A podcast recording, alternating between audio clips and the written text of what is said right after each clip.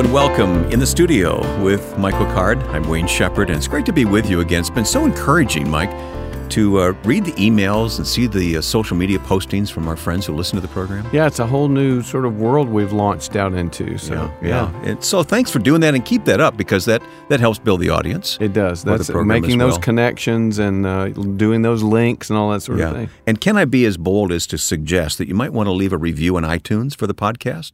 Is that how it works? That helps us as well. So how's that work? Well, when you put a review there, it attracts other people to listen. So. Ah, okay. Interesting. Well, you young people know how stuff like this works. Yeah, he says facetiously. All right, we're going to have some fun today. We're going to camp out in John 21 in a few minutes. And we're going to Rome? Yes. How about that? Yeah. By way of telephone. Yeah. Will you take me with you sometime? Yeah, let's go. We're going to have some fun here today. But I know you've been out touring and teaching, and I know it's been a long time away from home for you, but talk about where you've been and what you've been doing and the people you've met. Well, I've been gone for 3 weeks. In fact, at the first of the 3 weeks, we were together in the studio in Moody. That's how I started this 3 weeks away from home. I went to Michigan to Maranatha camp up there and taught for a week. Mm-hmm. And then I went to Sandy Cove, which is in Maryland, and taught for 2 weeks there straight. So I'm kind of talked out. I don't know if I'm never talked out, but 3 weeks of teaching has been interesting. So I get to go home today. So that's going to be a good thing. Well, I know Susan will welcome you home then. And your topic has been Hesed, right? Well, Hesed, and then for one week I taught on lament. And it's just, Wayne, it's the sweetness of the people, anybody that would come to a Christian camp for their vacation, and what they want to do for vacation is study the Bible with somebody. You know, those are going to be sweet. I would never do that. Yeah, but it's Michael Card. No, I don't think that figures into it. But I've been around the most caring and just again sweet. I don't want to wear that word out. Sweet people for the last 3 weeks. So encouraging. And a lot of handicapped kids. There was a handicapped kid in at Sandy Cove, AJ, and he is that the guy that liked to play with your beard? Yeah, I saw your photo on Facebook. That's him. Yeah. He'd come up and scratch my beard and pat you on the back. But the really sweet thing that he would do, if someone walked by and he was talking to you, he would take your hand and put your hand in their hand, like he's trying to let people meet people. He doesn't really have language so much, but yeah.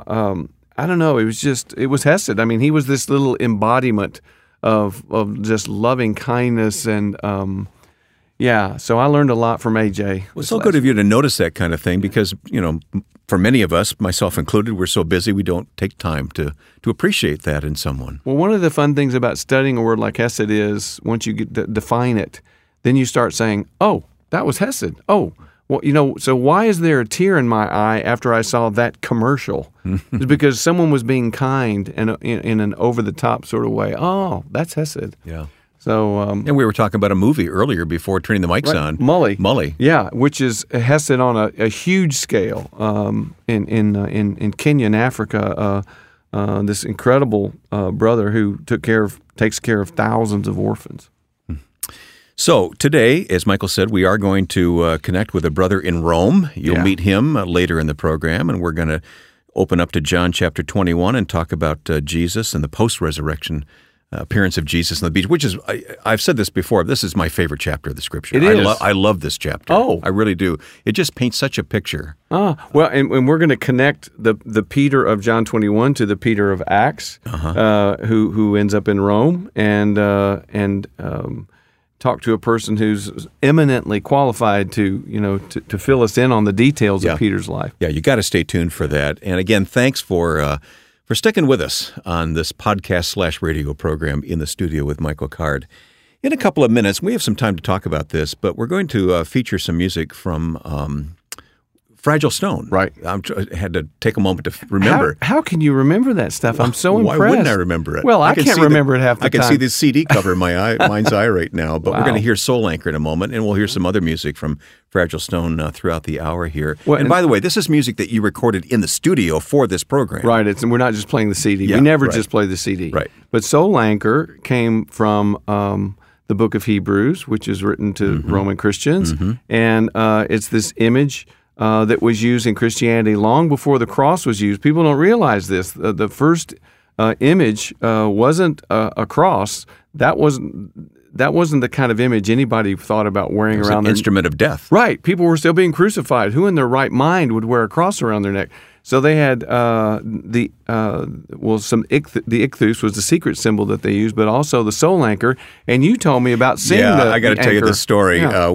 My wife and I, along with some family, were in Rome a couple of years ago, and we went down to the catacombs. Yeah, which I would never do. You wouldn't do that? Claustrophobia. No way. Well, yeah, it was a little tight, I'll admit. Mm-hmm. And I'm sure we didn't see all that we could have seen if I had been a little more, more brave. Yes.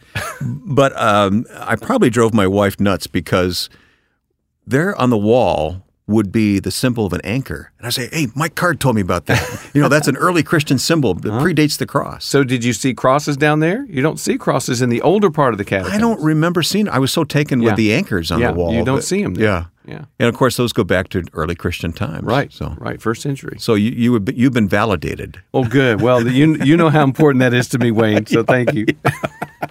My little cup of affirmation for the morning. Thank you, brother. Right. All right. Well, we'll hear Soul Anchor in just a moment, and we'll get to John 21 next, coming up on this edition of In the Studio. We have an email address, inthestudio@michaelcard.com. We'd love to hear from you, and please don't, don't think that we don't read them, because we do. Yeah, ideas for programs, something you like to hear, a person you would like to hear us talk to, a subject you'd like to hear us cover. As long as it's biblical, especially in terms of the life of Jesus, we'd love to do that. Yeah. All right. So let's get started, shall we? And let's do it musically, and then we'll open to John 21. Great. This is the song Soul Anchor from A Fragile Stone. You have a puzzled look on your face right now about Fragile Stone. Yeah, it's not from Fragile Stone, actually. Oh, I didn't have it right. It's from but I'm still impressed by your ability to remember things. It's on the album Soul Anchor. Of course. Yeah. This is the title cut. Yes. All right, but it's still, I can still see the CD in my head, and that yellow. And it still relates to the life of Peter. All right, well, let's forget all that I said, and let's just enjoy this song that Michael does for us in the studio now, Soul Anchor. Is raging all around, and even though the waves may rise, there's a place of stillness in the storm, and you can find it if you will believe. It's a soul anchor, hold on to the hope. It is a soul anchor, and hold on to your courage. Before we call, he answers us with hope.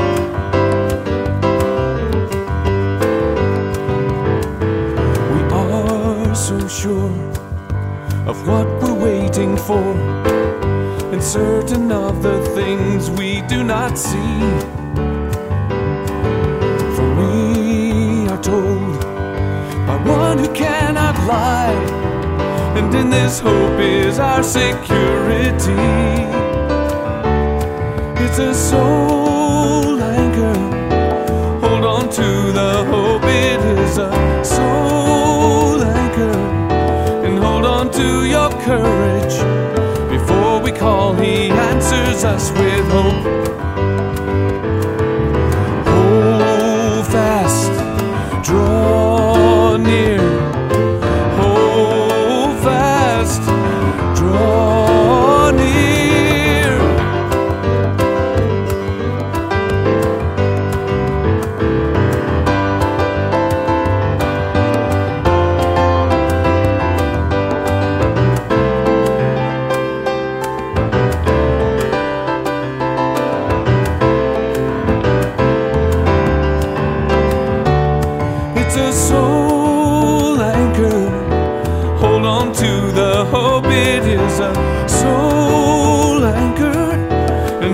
To your courage, before we call, he answers us. Before we call, he answers us with hope.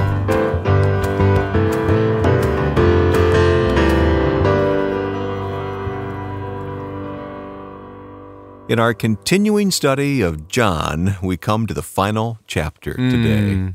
It's been a long trip. Yeah, long journey. A very worthwhile one, and very rewarding to pick up all the detail, all the understanding here that we have from you about this book of John. And take these things and let them sort of simmer on the back burner of your mind, so that when you do go through the gospel. You don't have to have a notebook, you know, in your hand, but they come to your mind when you actually read the text. You know, for the rest of your life, hopefully you'll continue to find new things here in the book of John. Well, I can tell you, I mean, I'm 51, and I've been reading the Bible hard since I was about 14, and this happens all the time. Inexhaustible. You find new things all the time because it's alive. It's alive, yeah. You know, recently I heard a sermon based on John 21, which we're going to talk about today, the final chapter of this book, and it was just wonderful to go back and to look at that chapter in detail. So let's do that together here in the studio today. Well, I liked your image, Wayne. You said a lot of times when you read John, it's like a movie. You sort of see an old man on the island of Patmos, and then flashbacks. He's sort of flashing back. Yeah, you know? And I think that's especially great description of chapter 21. Yeah, even though John didn't write chapter. We don't believe John actually wrote the chapter. Now it's clearly his story, and it's clearly Scripture. It's clearly the Word of God, absolutely. But what you need to know is, I mean, the chapter itself will say he's died. So it's not like I'm adding to the Bible. John was good, but not that good. Yeah, And when we look at this story, this is the second miraculous catch of fish. It happens twice. The first one is in Luke 5. And if we didn't have Luke 5, we wouldn't understand John 21, the second miraculous catch of fish. But why I know this is an authoritative story is that it's filled with eyewitness detail. So let's look at it. Okay. Afterwards, Jesus appeared again to his disciples by the Sea of Tiberias, that's the Sea of Galilee. Mm-hmm. It happened this way. Now, not in the whole gospel is there ever a statement like that. It happened this way. That's his disciples. That's whoever, added this passage. Maybe it was Philemon, maybe it was someone like that, because he was in the church at Ephesus. Mm-hmm. It happened this way. And now what do you have? You have a roll call of all the guys who were there. Yep.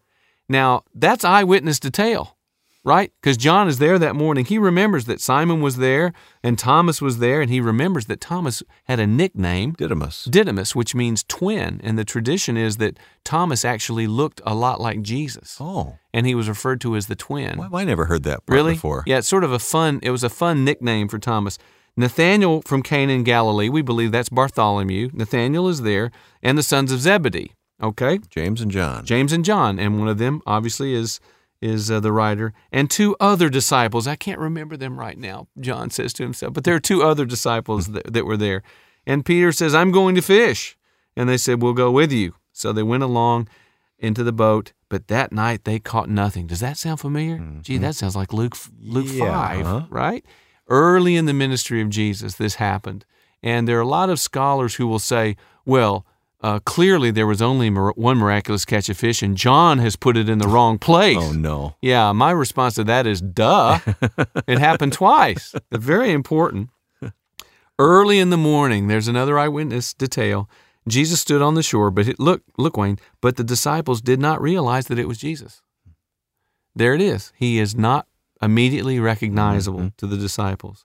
And in a minute, in verse 13, it'll say, "And none of the disciples dared ask, 'Who are you?'" Very mysterious. But he calls out to them, "Friends, you haven't caught any fish, have you?" Because in Greek, it indicates that he is expecting a no answer. And what I like to say is that Jesus specializes in irritating questions. And the most irritating thing you can ask a fisherman is, "You haven't caught any fish, have you? How you doing, boys?" Yeah. And they shout back, probably mumbling under their breath some other things that shouldn't be written in the Bible. "No," they answered. And look at the detail. "Throw your net on the right side, starboard." See, John's a fisherman. He remembers that detail. Oh, of course, yeah. Yeah, throw the net on the right side. It's not symbolic and, people. No, it's just eyewitness detail. "Throw your net on the right side and you'll find some." And they did.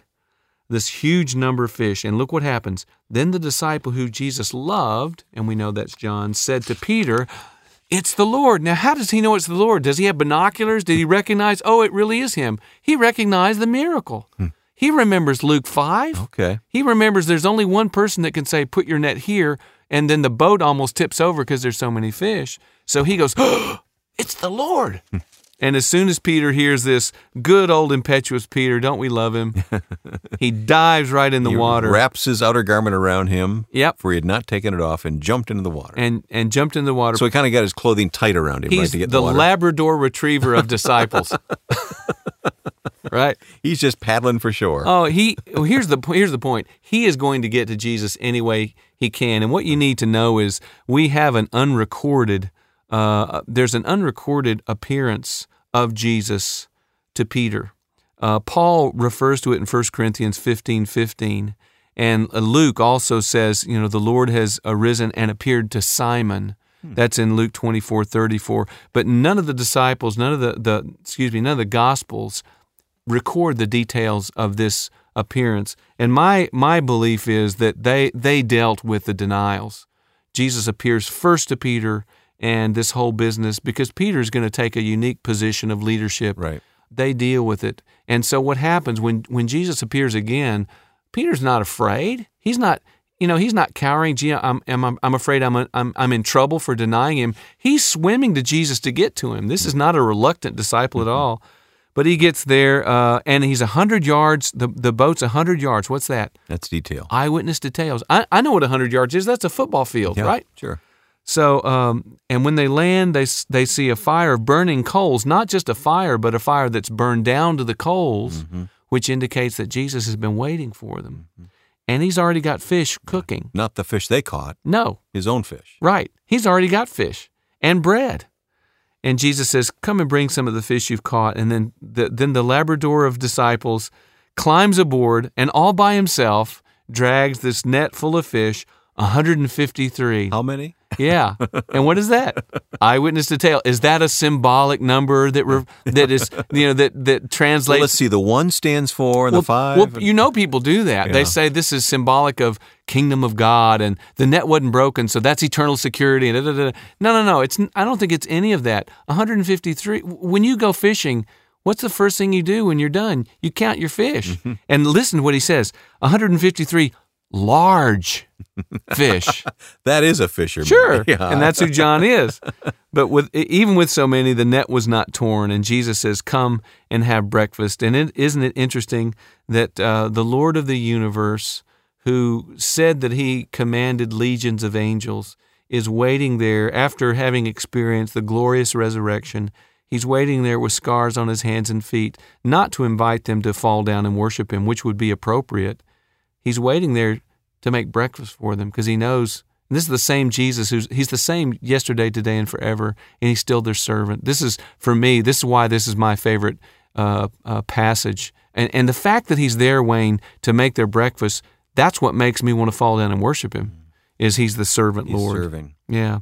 And then we do have this reinstating of Peter. My Bible has the heading, Jesus reinstates Peter, but I don't believe he's reinstating him at all. He calls him back.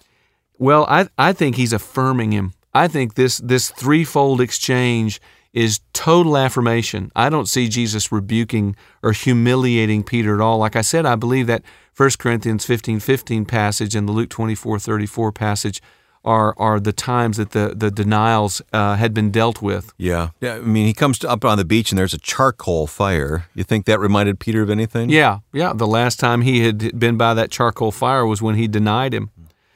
But they come, these two best friends who've been through so much together, and Peter has just dragged the net, and he's the one who swam to shore, and he's the one who, you know, if anybody had been demonstrating and boasting of his love, it's Peter, you know. And I can imagine Peter whispering in Jesus' ear, you know, I love you more than any of these guys.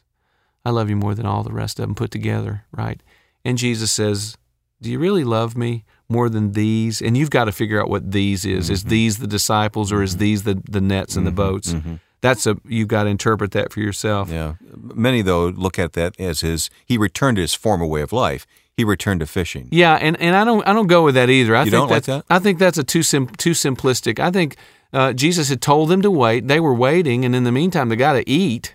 Okay, right? So it was a practical action on their part. Yeah. I think Peter had been reaffirmed in that first resurrection appearance, and I think that all of them are waiting for Jesus because Jesus told them to wait, and in the meantime, they just gone fishing.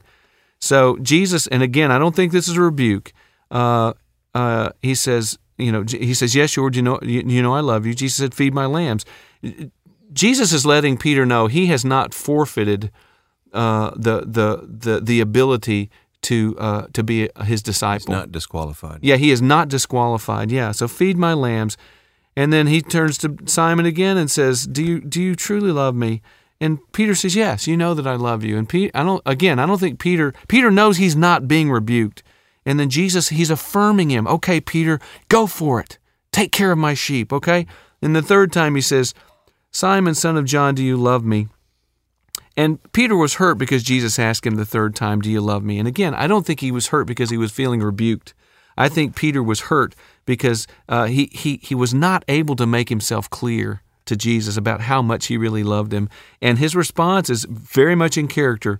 He says, look, you know everything, right? And I know that you know everything. And you know that I know that you know everything. And so he's not afraid of anything. He's not cowering. He's listen, you know everything. You know I love you, okay? And so Jesus says, feed my sheep. And then he arms Peter with the knowledge of his own death. Oh, gosh. Yeah, and this is amazing. I tell you the truth, when you were younger, you dressed yourself out and you went where you wanted. But when you are old, you will stretch out. And that's the key. Mm-hmm. In the first century, there were two metaphors for being crucified. One is to be lifted up, and the second is to be stretched out. Okay, and so Jesus is letting him know he's going to be crucified, and Peter understood that. You will stretch out your hands, and someone else will dress you and lead you where you don't want to go. And when the time comes for Peter to be crucified, we know from church history and from reliable sources that he asked to be crucified upside down. Yes. Well, what is this about Peter and John here then at the end of the chapter in the book? Well, I think this is this older brother, younger brother relationship. I don't think Peter is, again, because Jesus is not, I think, really rebuking Peter, but they're walking along, and John is always there. I think Jesus had sort of been the big brother figure for John. John leans against his breast. Mm-hmm. I mean, he can be intimate with him in mm-hmm. that way. And Peter says, Lord, what about him? He looks back. Jesus has told Peter what his fate's going to be, and he looks back at John and he goes, now what about him? And Jesus he's clarifying things. Listen, if I want him to remain alive until I return, what's that to you? You must follow me. And again, Wayne, I don't think that's rebuke. I think we make Jesus too shallow if we read that as rebuke. I think that's encouragement. Mm. Listen, Peter, Peter, look at me. Give me your attention, right? Mm-hmm.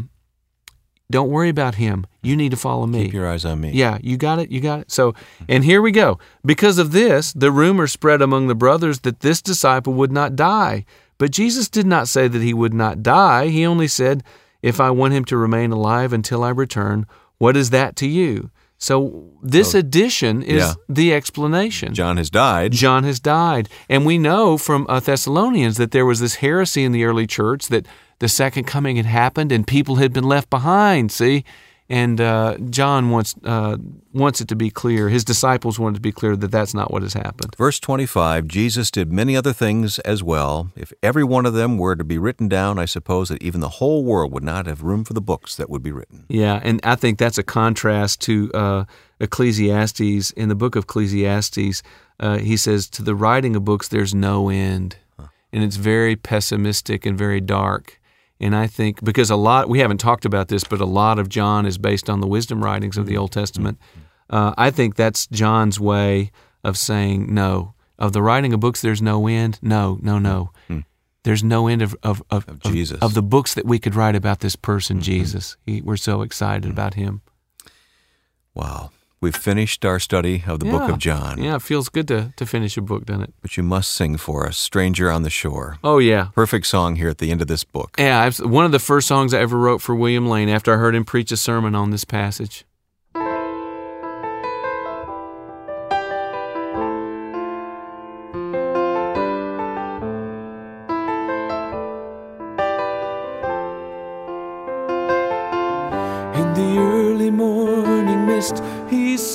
Stranger on the seashore, he somehow seemed familiar, asking what the night had brought. With taut anticipation then, he listened to his order, and pulling in the net, found more than they had ever caught. The one he loved first recognized. The stranger there was Jesus.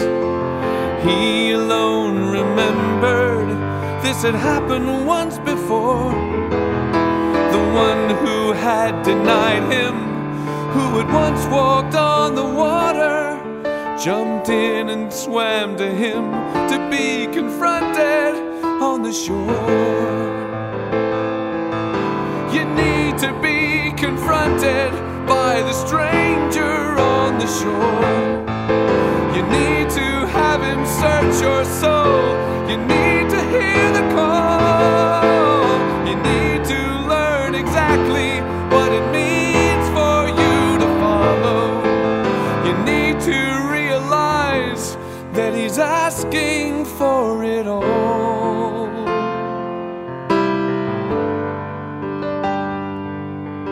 The meal he had prepared for them was waiting on the fire. The smell of bread, the sizzle of the fish upon the coals, the laughter and the joy at once more being all together. They didn't realize that he was searching all their souls. Then came the painful questions that would pierce the soul of Simon.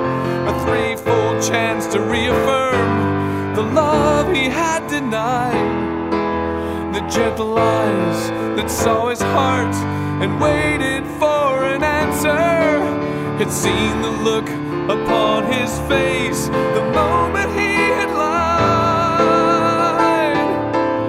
You need to be confronted by the stranger on the shore.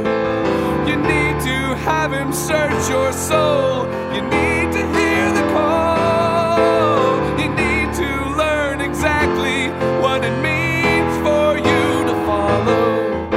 You need to realize that he's asking for it all. Now realize that you must face and answer all his questions as you stand before the stranger on the shore inside your heart.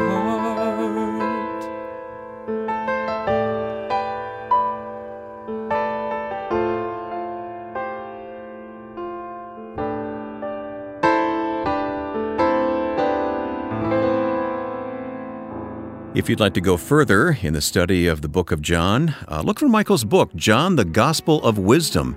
It's available along with Michael's other books at michaelcard.com. Coming up, we'll take you to Italy for our next conversation and more of Michael's music here in the studio.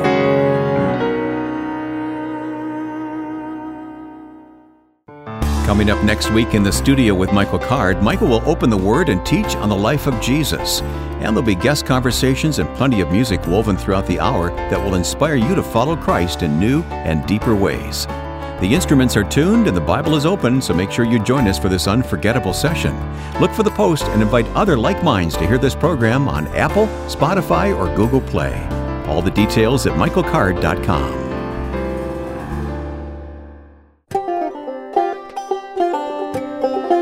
Our next interview coming up in just a moment here in the studio with Michael Card. Earlier I mentioned our website, which is michaelcard.com. Let me mention that we're also on Facebook at Michael Card Music, and you'll find Michael on Twitter as well. Spread the word about this podcast radio program in the studio. You're listening to Sea of Souls, and this time it does come from the CD of Fragile Stone. But Michael's right here in the studio to play and sing this for us, so let's listen.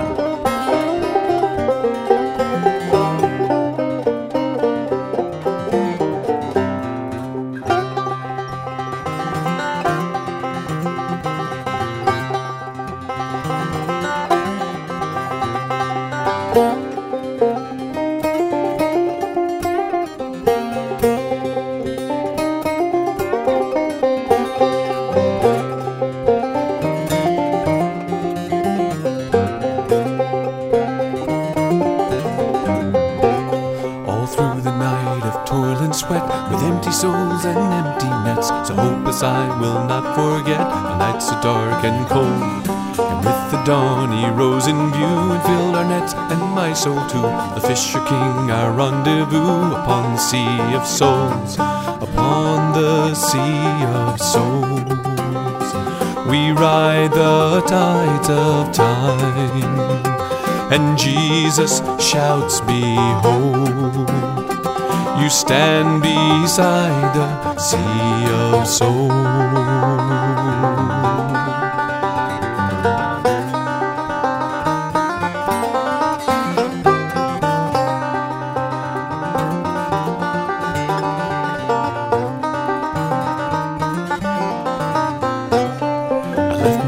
And boats behind to follow him, so I could find a way to cast a different line upon the Sea of Souls, upon the Sea of Souls. We ride the tide of time, and Jesus shouts, behold, you stand beside a Sea of Souls.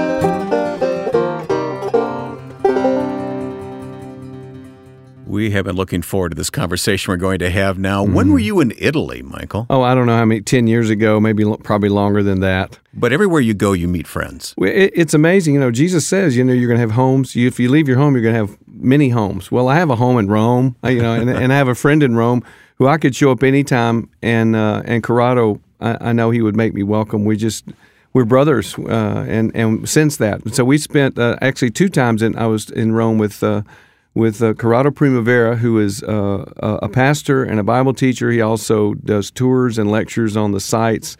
He is a PhD in archaeology, so he is very well-versed. But most importantly, he's just a sweet brother. Nice. And nice. I've got lots of stories about our time together in Rome. Okay, and Corrado will give you equal time to tell Michael's stories, too, if you'd like. So welcome.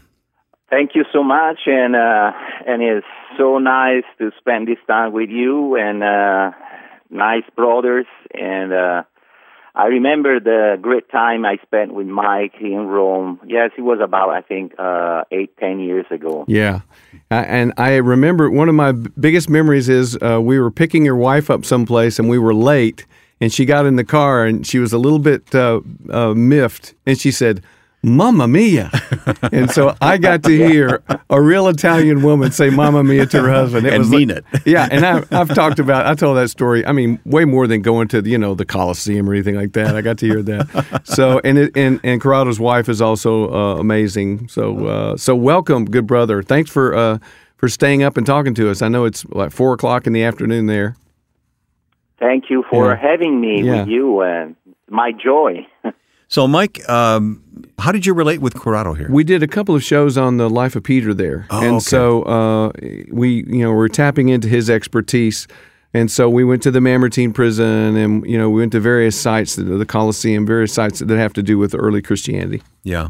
So, Corrado, introduce yourself to us. What do you do in life, and why this interest in all things biblical?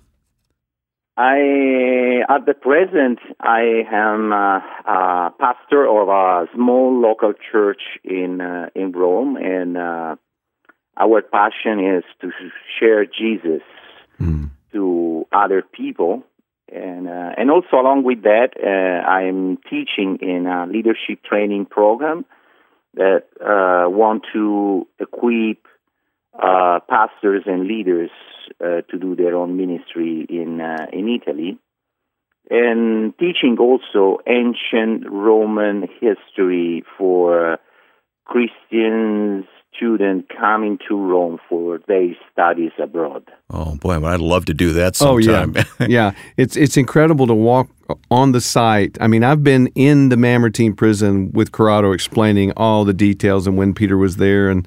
Here's the hole in the ceiling where they would have dropped him down through and that sort of thing. And he really does make it come alive. Well, let's talk about Peter, shall we? Yeah, we earlier, Corrado, we were talking about John 21 and where Jesus reinstates Peter. But I want to hear from you your impression, because you've taught and you've studied so much of Peter in Rome. In your experience, describe to us the person that Peter became when he got to Rome. Well, it was a tough time for him and for any other Christians, because he was ruling one of the meanest emperor of that time, named Nero. Yeah. So we are around the 60s of the first century after Christ, A.D. And we have these testimonies from the early fathers of the church, like Clemens of Rome and even Ignatius of Antioch, that are taking notes about the presence of both apostles in Rome. So we know about Paul, and also we imply that even Peter was in Rome. Rome was really a tough soil. And these were people who knew Peter, right? They saw Peter and John. Yeah, exactly. Okay. Actually, Ignatius was a disciple of the Apostle John. Yeah.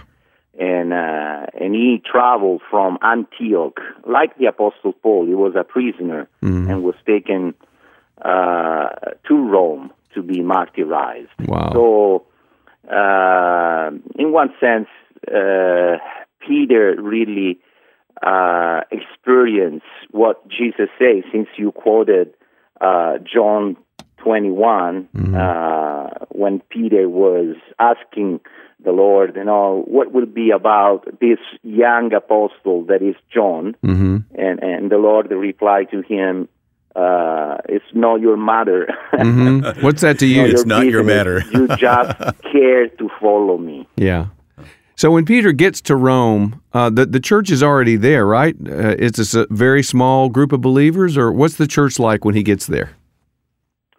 Well, there were several house churches in Rome, and although there were several groups of Christians that gathered in one of those houses, they fell to be one church. And the evidence is even that the Apostle Paul wrote the letters to the Romans to one church. But in chapter 16, we read about several houses for gathering these believers together. So we can imply that we're a good number of people, not so many compared to a city. In that time, there was a million and a half already. So it was the church of the Roman Empire, the main church. So compared to the number of citizens, it was a small group. But what we can imply, it was a meaningful group under the supervision of some bishops, like one of those was Clemens of Rome. Now, when we were together, didn't you tell me that most of the Christian house churches were in the Jewish section of Rome? Am I remember that correctly? Yeah, this could be surely one of the neighbors, the Jewish quarter nearby the Tiber River, and possibly even the Apostle Paul, when he was under his house of arrest, lived in the same neighborhood.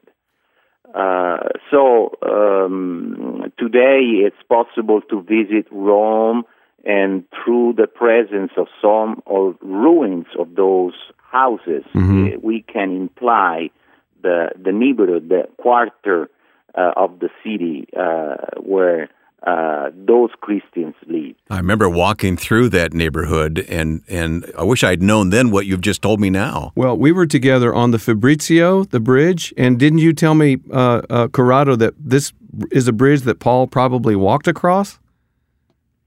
Well, yeah, it's because he was already there. Yeah. That bridge was already built. Wow. and so possibly the Apostle Paul, let's remember, he was a Roman citizen. There was no charge against him. So he had a relatively speaking freedom to move around. Mm-hmm. And so possibly we can guess that he walked through that bridge. Boy, that brings the Bible to life, doesn't it? Okay, can we jump to 64 and talk about the fire and just go from there? Yeah, it was July 64 A.D., and it was very common to have a fire in the city. And this is because of the wooden structures of the houses and stores.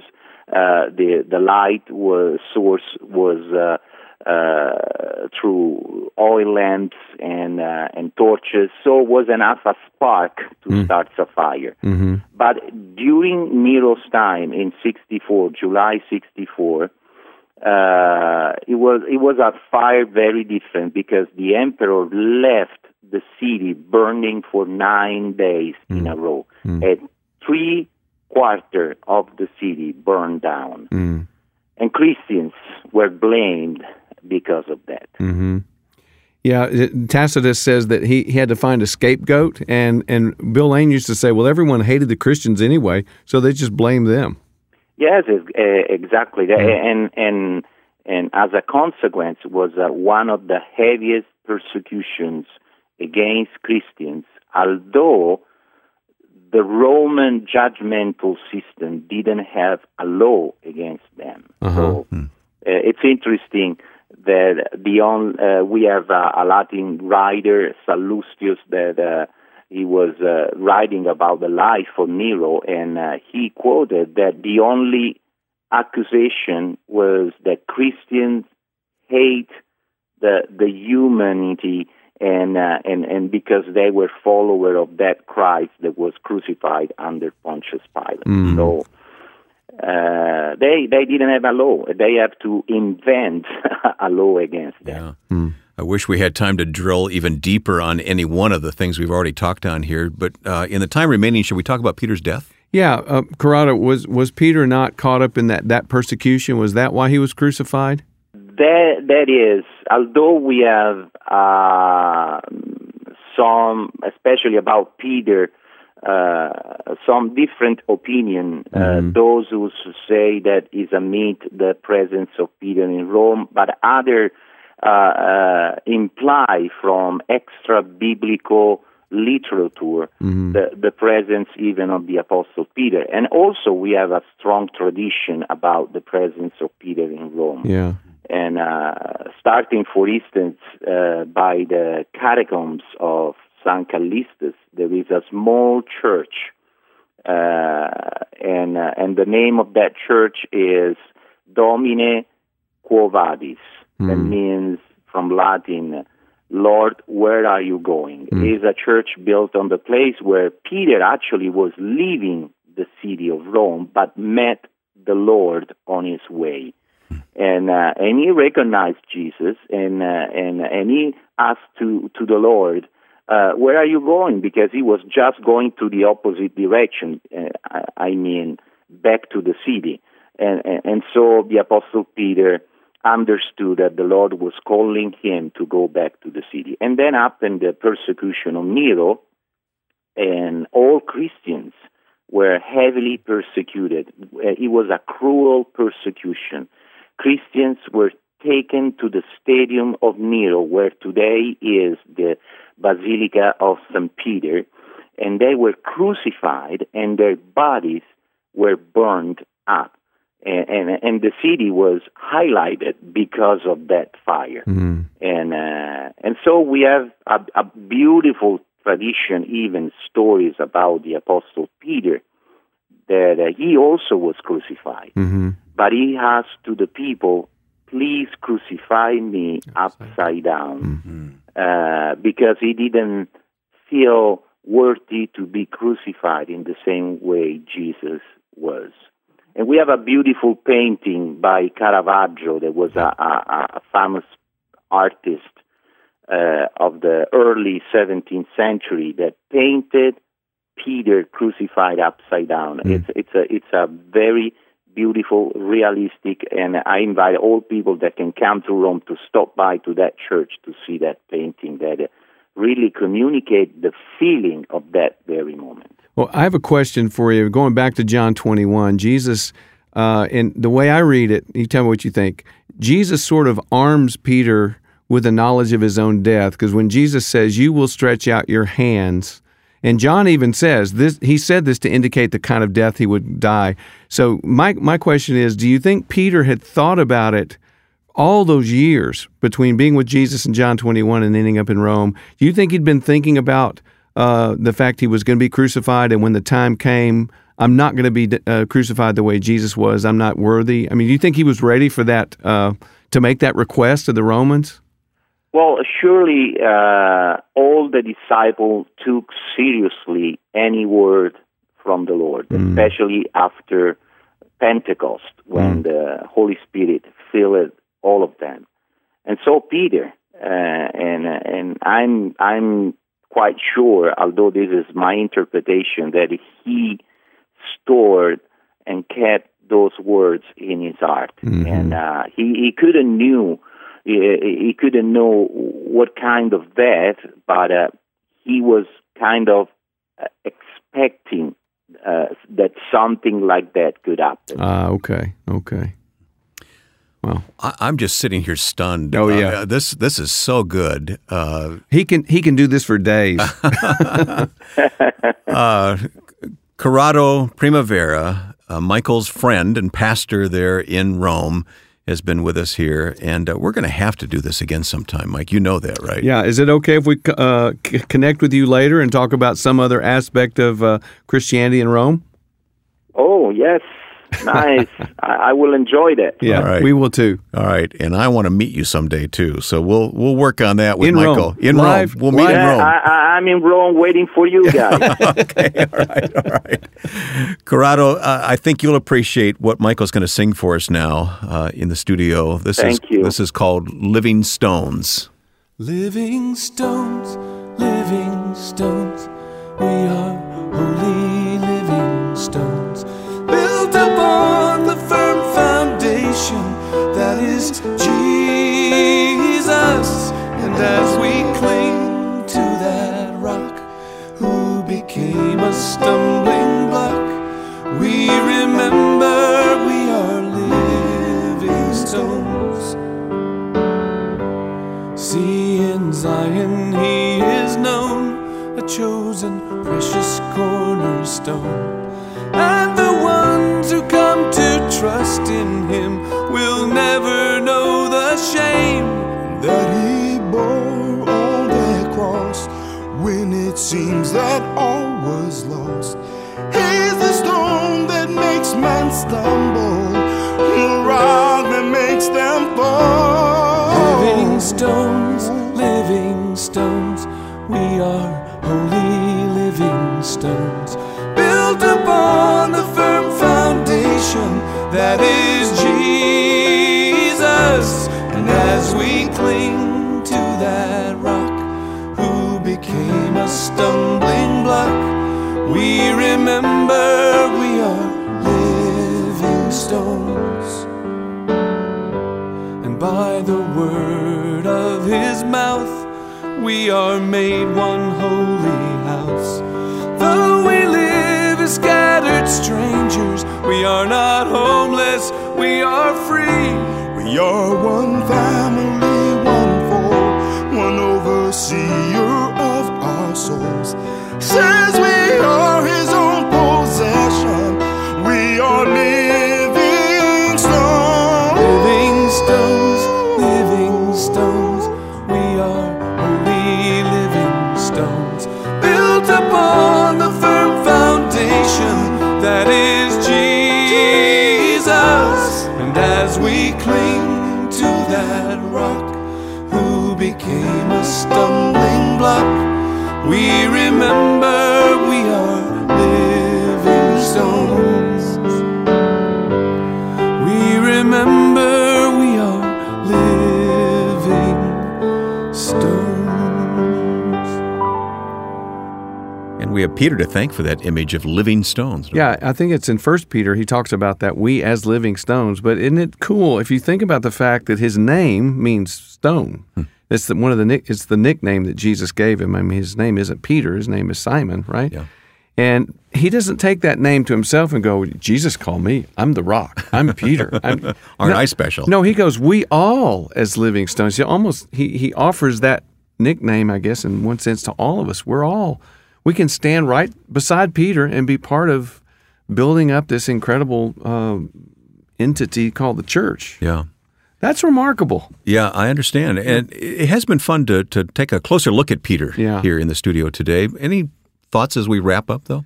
Well, I think the natural question is, so what do we do? I mean, having looked at his life and having seen the fact that he really gave everything, how do you respond to that? And I can say these words. I haven't done it in my life really very well, but the only appropriate response is to say, I'm going to do the same thing. I'm all in, right? I'm going to give my life. There's no other appropriate response, is there? Yeah.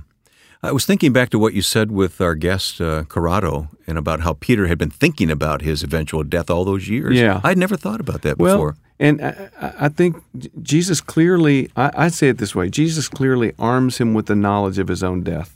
Because when Jesus says, you will stretch out your hands, there are two ways to talk about crucifixion. You will be lifted up, or you will be stretched out. When Jesus says, and if I be lifted up from the earth, he doesn't mean worshipped. We think worship, lifted up means worship, but for Jesus, lifted up means to be crucified. And so when Jesus says that to Peter, it's a clear reference. It's not so clear to us, but it was a clear reference to Peter that he was going to be crucified. So I think that when the time came, he'd been thinking about it. Yeah. So he says, no, I'm not going to be crucified the way Jesus was. I'll be crucified upside down. This makes me want to go back into the Scriptures again. I hope that's happening in listeners' lives as they're listening to our conversations, too. That's what we want to happen. Well, it makes me want to go back into the Scriptures and try to find what are other little details and connections that we can make. Yeah. So maybe that's the lesson, the takeaway from today's program, huh? Yeah. You're never going to get to the bottom. I was with Bill Lane when he died, and he said, I've only scratched the surface. Thank you, Michael, and thanks for listening to our podcast program, In the Studio with Michael Card. We are found on iTunes. I hope you are subscribing to the program through iTunes or your favorite podcast app. And when there's an opportunity, leave a review of what you hear. That helps greatly attract other people to listen to what you enjoy here with Michael each week. In the Studio with Michael Card. One more thing, we'd love to hear your requests for songs you'd like Michael to sing here in the studio. You can email that request to us. Our email address is inthestudio@michaelcard.com. And I'll repeat that. It's inthestudio@michaelcard.com. And then don't forget to join us on Facebook and Twitter as well. It's a great way to meet other listeners who enjoy what you enjoy as you listen.